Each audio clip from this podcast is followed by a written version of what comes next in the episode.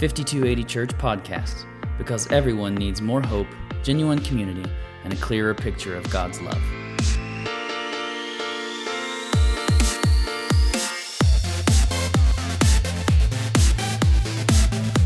Hi there, and welcome into 5280 Church podcast. 5280 Church is a startup in the Berkeley community of Denver, Colorado, and our goal is to create a community that's very open and safe, um, where you can ask your hard questions and not feel judged, where you can come together as friends and family, um, worship together, play together, and just have fun together. In our current series, What the? We are doing just that, diving into difficult questions that we might find about the Bible, about God, and finding the deeper truths. If God is good, why is there evil in the world? Can the Bible be trustworthy? Was Jesus a savior or just a good man? We have a Q&A at the end of each session, and we would invite you to interact with us there on Facebook. Ask your questions, leave a comment, give us a like, follow and share, but most of all, become a part of our community. And without further ado, we answer another question.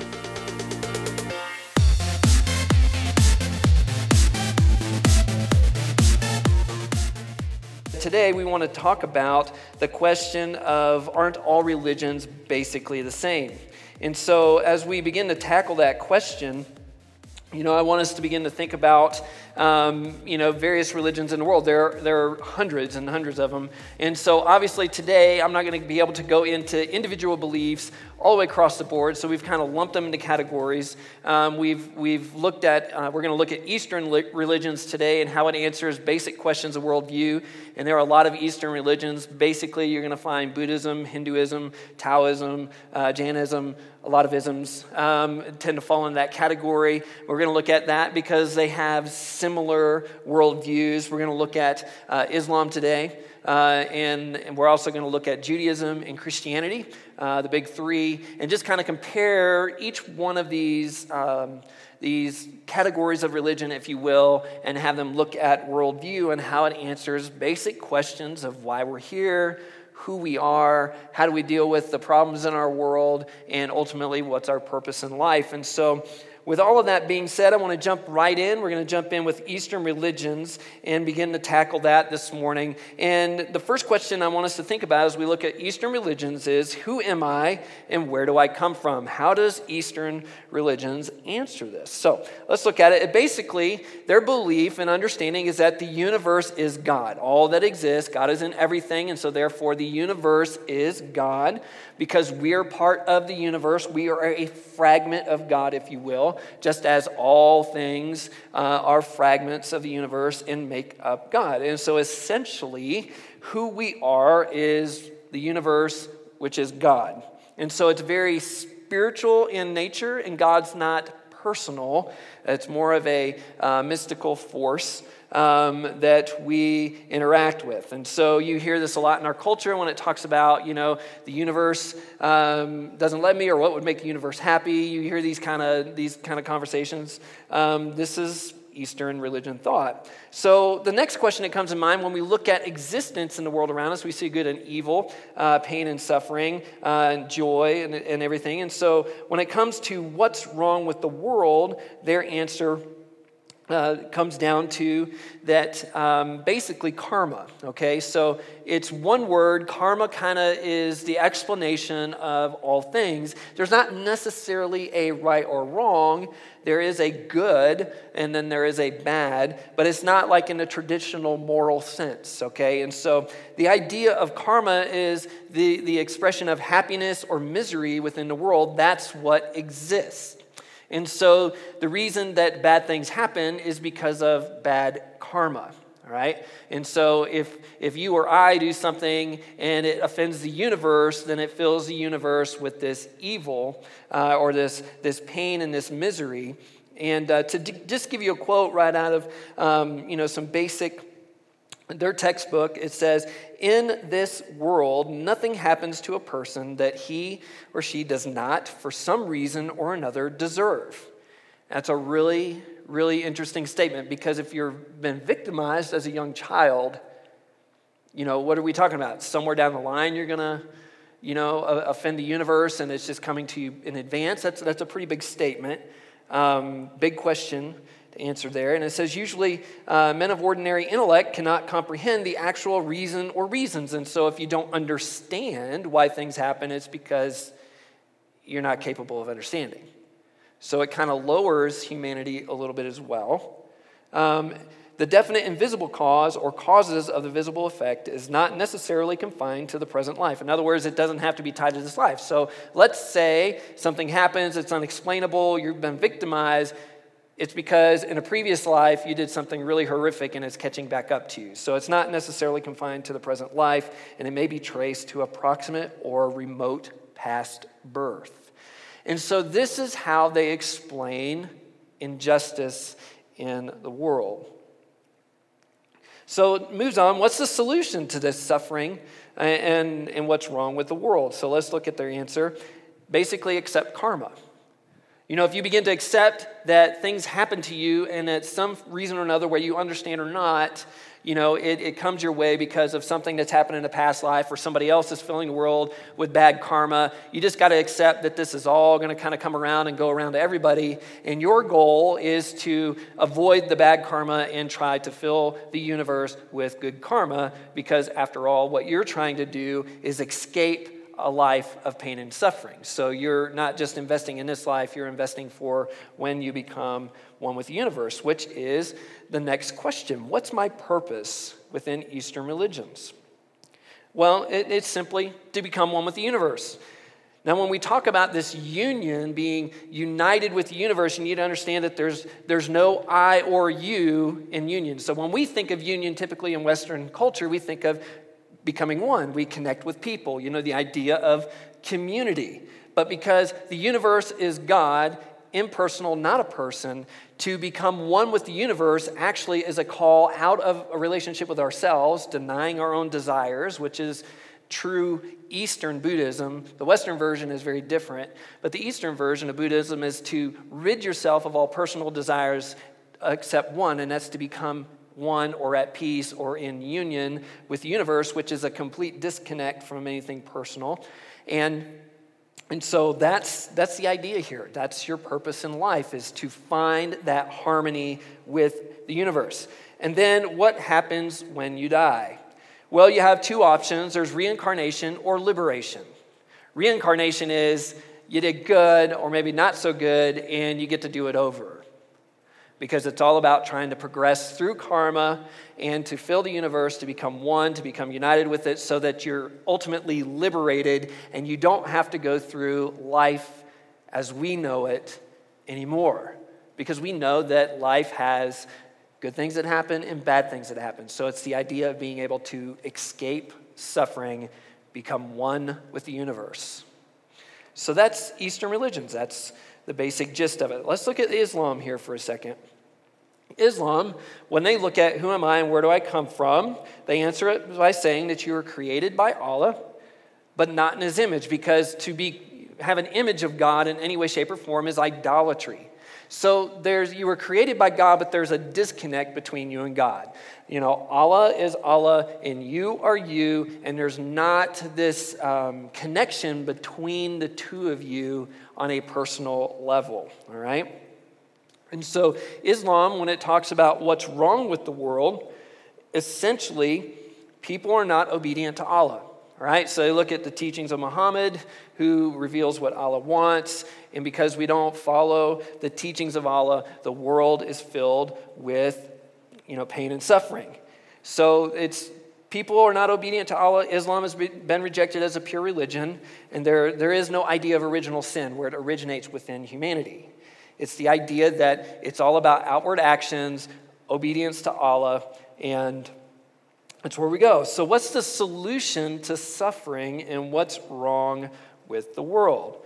Obviously, it's to come to Islam, which is to embrace Allah. So, you get into the idea of connecting with that, and it's, it's through the five pillars become the, the, the devotion life, if you will, of those that follow uh, Islam. And so it's the idea of faith or belief in the oneness of God and the finality of the Prophet Muhammad, you know, his teachings, the establishment of daily prayers, you know, praying to the east, which is this idea of community, the entire Muslim community at the same time, you know, in the same direction, coming together and praying. Um, the concern uh, for those that are in need. So, almsgiving, giving to the poor, is a very strong pillar. Uh, Self purification through fasting, the idea of letting go of things that are disobedient to Allah. So, you fast and you, you go through that to purge yourself of those things so you can become obedient to Allah. And then the pilgrimage to Mecca for those who are able. And so, it's this idea of being able to take your trip to uh, the, the, the holy place of Islam, the birthplace of Islam. And so this is their, their solution. The, the thing is, is that even if you do all of these things, there's not any promise anywhere in the Quran of redemption. So, in other words, being accepted by Allah in the end is arbitrary. Arbitrary simply means it's based on random choice, personal whim, rather than any reason or system. So, you can do all of these things and still not be sure. So, what's your purpose? Submission to Allah, and this idea of Ummah, which is to uh, protect and champion the Islamic community globally. So this is something that they take very serious. You know, they, they, they probably do a better job than Christianity seeing brothers and sisters, you know, in their faith as family. And so they, they really see themselves as a global community and they, they promote and protect that community. So that becomes your purpose. So what happens when you die? Well, there's judgment or mercy, and typically mercy is guaranteed, if there is a guarantee, if you have suffered for Allah. What's, what's ambiguous about it is what is suffering. And so this is a snapshot of Islam. Now, listen, it's like any other religion, just like Eastern religions, there's so many variations, but generally speaking, big picture, easier to general answer. Same thing with Islam. You know, you have Sunni and Shiites, and you have, you know, you have your divisions. It's like Christianity has denominations. You get the idea of what I'm saying. So these are broad strokes here. Uh, Judaism, let's look at Judaism. So, how does Judaism answer the question of where do I come from? Well, you're created in the image of God. And so, in their, uh, you know, Yahweh being uh, their definition of God, um, their word that they use to describe God in the Hebrew. And we are created in his image, means there are certain attributes of the creator that the creation has. So there is a personal, uh, uh, spiritual connection between the creator and creation. So, in other words, there are certain attributes of God that transfer onto humanity. You know, love, is part of God's character, it's part of humans, right? You know, justice, part of God's character, part of hu- humans. The ability to hope, you know, and dream, that's part of God, part of us. And so it's this idea that we are, we are personally a mini lesser reflection of God. So, what's wrong with the world? Well, original sin. Humanity does not accurately reflect the perfect creator. They don't accurately reflect Yahweh.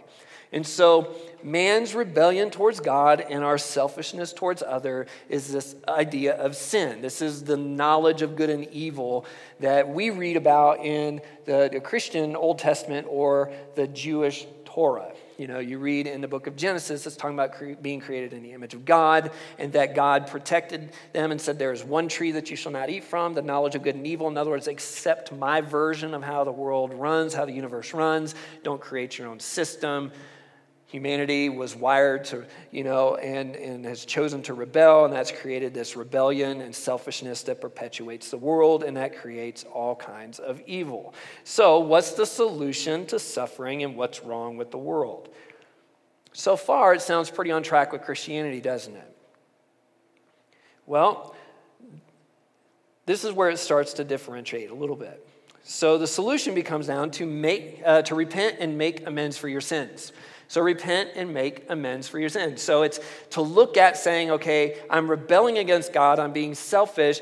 I'm to love the Lord my God with all my heart, soul, mind, and strength. I'm to love my neighbor as myself. I'm to fulfill the law. And then what happens is, is that in an effort to do that, I have to make things right through my obedience, right? And so repentance isn't a bad idea. The problem is, is that we also have to be the solution for our own problem. It comes down to effort and obedience. And so, what's your purpose? Well, very clearly, is to please God through your efforts to obey the Torah and oral traditions. So now you have the Torah, and now you have all of these different cultures and places, and you have all of these little decisions that you have to make, right? Is it right to do this or not to do this, right? We're, we have decisions that we make every day in developed countries that people in undeveloped countries have no choice of making in their life. They don't, they don't think about what house they're going to buy, what car they're going to drive. You know, but we have these things. So, how do you know? This is where the teaching of the rabbis come in an oral tradition where you take this truth and you try to flesh it out in every aspect of your life. You see this in the New Testament with the scribes and Pharisees that added 618 rules to the already rule heavy book. What they're trying to do is interpret everyday life and to give you every little detail of what you can do and what you can't do to be sure that you honor Yahweh. So, what happens when you die?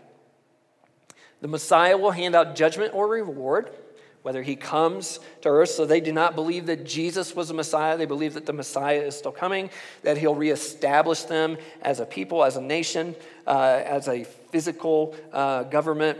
And he will hand out judgment or reward when he comes or when we stand before him based on how well we've kept the Torah and oral traditions. So, there's not um, a strong appeal of grace. It's sacrificial system, keeping the rules. You're covered by that, that rule, and that's how you get in. So, Christianity. Let's look at Christianity here. The question says, where do I, who am I and where do I come from? Well, we're created in the image of God. We would agree with Judaism on this. We would, we would hold to the teachings of the Old Testament. We believe that God has personally created us, that we are spiritually connected to our Creator, and that connection is very strong and personal. We know that God is love. That's why we crave love and desire to give love. We know that God is just. That's why we cry out for justice when we see wrong and we work for justice. We're, we're intrinsically motivated for these things because it's the thumbprint, if you will, the spiritual thumbprint of the Creator on us. We see this in Genesis. Genesis, so God created human beings in his own image. In the image of God, he created them, male and female, he created them. We are a reflection of our Creator. We're not like Eastern religions, we're not God because there are certain attributes of Yahweh that don't transfer to us, right? We're not all knowing, ever present, um, and all powerful. Those would be things that are uh, tied to God personally that we don't share. All right, so what's wrong with the world? Well, we again would align with Judaism on this, and we would say original sin that humanity is born and we all rebel and we all act selfish, and this rebellion against God, rejecting His ways for our own ways, this advocating for ourselves in a selfish manner uh, creates harm and hardship upon the planet. So, whether by afflicting people or through apathy, we fill the world with brokenness. For all have sinned and fall short of the glory of God. Romans 3:23 says it says, listen, God created us to be this glorious, beautiful picture of the creator, but it's not a very clear picture because we've all sinned, we've all rebelled, we've all been selfish, we all fall short of what God intended for us to be, created us to be. So Christianity talks about what's the solution to suffering and what's wrong with the world.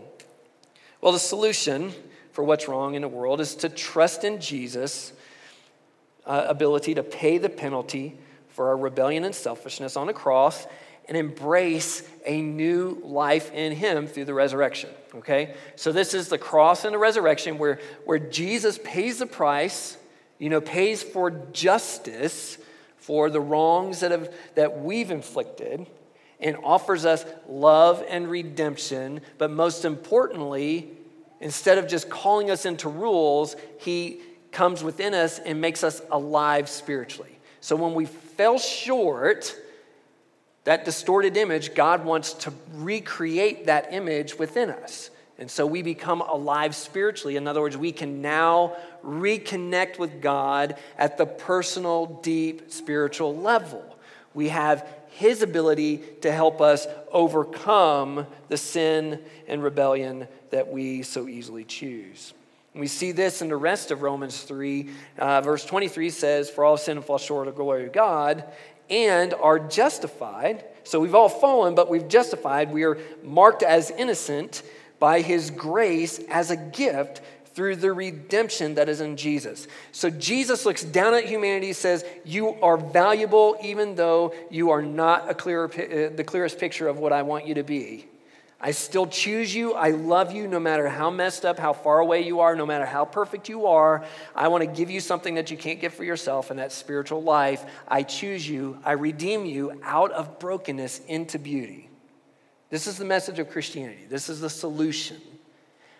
And when, when think about it, when you are pulled out of a mess and brought into grace, love, and forgiveness, something snaps in you, doesn't it? You want more of that. The, the, the, inner heart be, now begins to wrestle with can I really trust this, but I really want this? And this is what God wants to do to offer this grace, this gift to us. So, what's our purpose in Christianity? To love God, love others, follow Jesus, and help restore a fallen world. Love the Lord your God with all your heart, soul, mind, and strength. Love your neighbor as naturally as you love yourself follow Jesus and what he teaches and the way he lived, not to earn his love, but because he loves, and to fill the world with his redemptive message. Just as God has forgiven you freely, fill the world with his message of redemption. This is your purpose. Where do we see this? All this is from God, who through Christ reconciled us, made up the difference to himself and gave us the ministry of reconciliation. So he not only restores us and bridges a gap, but he asks us to go to do the same. That is, Christ, God, was reconciling the world to himself, not counting their trespasses against them. So we help people see that God's not wanting to judge them, that God's not wanting to hold their sins against them, that God wants to forgive them and He wants to renew them and He wants to bring about this beauty that, that we're all craving and desire not counting their trespasses against them, and entrusting to us the message of reconciliation. Therefore, we are ambassadors. We represent Jesus. As if God was making his appeal through us. We implore you on behalf of Christ, be reconciled to God. That's the message of Christianity, not turn or burn. It's God wants to make up the difference. He wants to bridge the gap. He wants to draw you close. He wants to take what you naturally crave and are, are selling for less and fulfill that and bring life to that through His power, His strength, your surrender. So, what happens when you die? Eternal life in either heaven or hell based on our faith in God's grace. God does all of these things to redeem us and to call us back into relationship with Him. And He simply asks for us to come, to accept it. And the question becomes why is it so hard to accept that? And that's the friction. It's that our version of good and evil, the way we think the world should operate, in God's version of good and evil in the kingdom that He's trying to establish. That is love and grace. And depending on what we choose, determines where we go. That's God gives us the ability to choose. For by grace you have been saved, redeemed, pulled out of your brokenness, pulled out of the brokenness in the world, put into an eternity of perfection and peace where there's no more sin, suffering, death, or shame. And this is not of your own doing, it's a gift of God, not as a result of works. I'm not asking for you to step up, I'm just asking for you to hold on to it. That's Christianity. So, really, the question is if we're going to bottom line this, how do you know which one you should choose? See, all religions, they do have a moral code of some sort. All religions do have a truth of some sorts. All religions are trying to answer questions. And what we're trying to help you understand is what is the quality of that answer to the big questions? But what sets Christianity apart and why personally I'm a believer in Jesus and all of the many options that I could choose from is simply this God introduced himself. I don't know about you, but I have a hard time having someone tell me who God is, and I have to take their word for it. There's a lot of people that I interact with in this community that never want to come to a gathering like this because they don't want someone telling them what to do. The difference with Christianity is, is that we don't have to rely on another human being to tell us who God is. God has wired us to know him. He has personally introduced himself in Jesus Christ. He stepped on the planet where we can use our head, we can use archaeology, we can do anthropology, we can use uh, you know, textual criticism, we can research this guy. All voices in his teachings to discover who he is because God wants us to know him. So the question becomes what if God personally revealed himself? How would that change your understanding of Christianity? How would that change your pursuit of Christianity? How would that change your acceptance of Christianity? And most important, how would it change Christianity? Because, see, we got our dark side too, don't we? Christianity was a derogatory term given to followers of Jesus that became so much like him that the world's like, you're just like a little Christ. And for the believer, it's like, that's because Christ lives in me. This is the heartbeat of Christianity. So, no matter where you are, how far you are, if you don't have a relationship with God, if God personally revealed himself, wouldn't it make sense to get to know him?